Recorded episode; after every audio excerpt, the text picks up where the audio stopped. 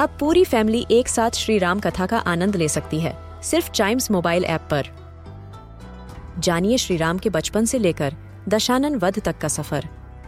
सरल रामायण, घर के सभी सदस्यों के लिए।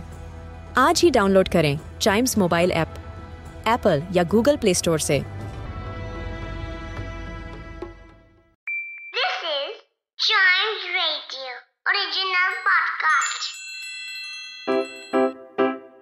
रिडल सुलझाना बच्चों और बड़ों, दोनों का फेवरेट गेम है।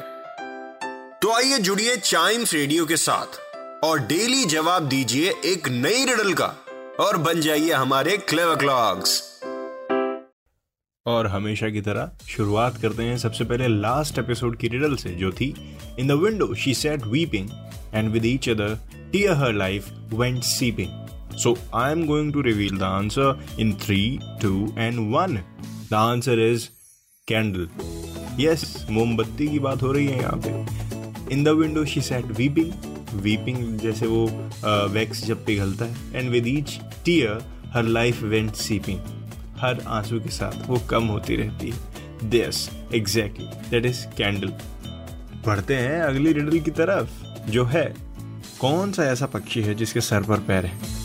ऐसा कौन सा पक्षी है, उड़ने वाला, जिसके सर पर पैर है?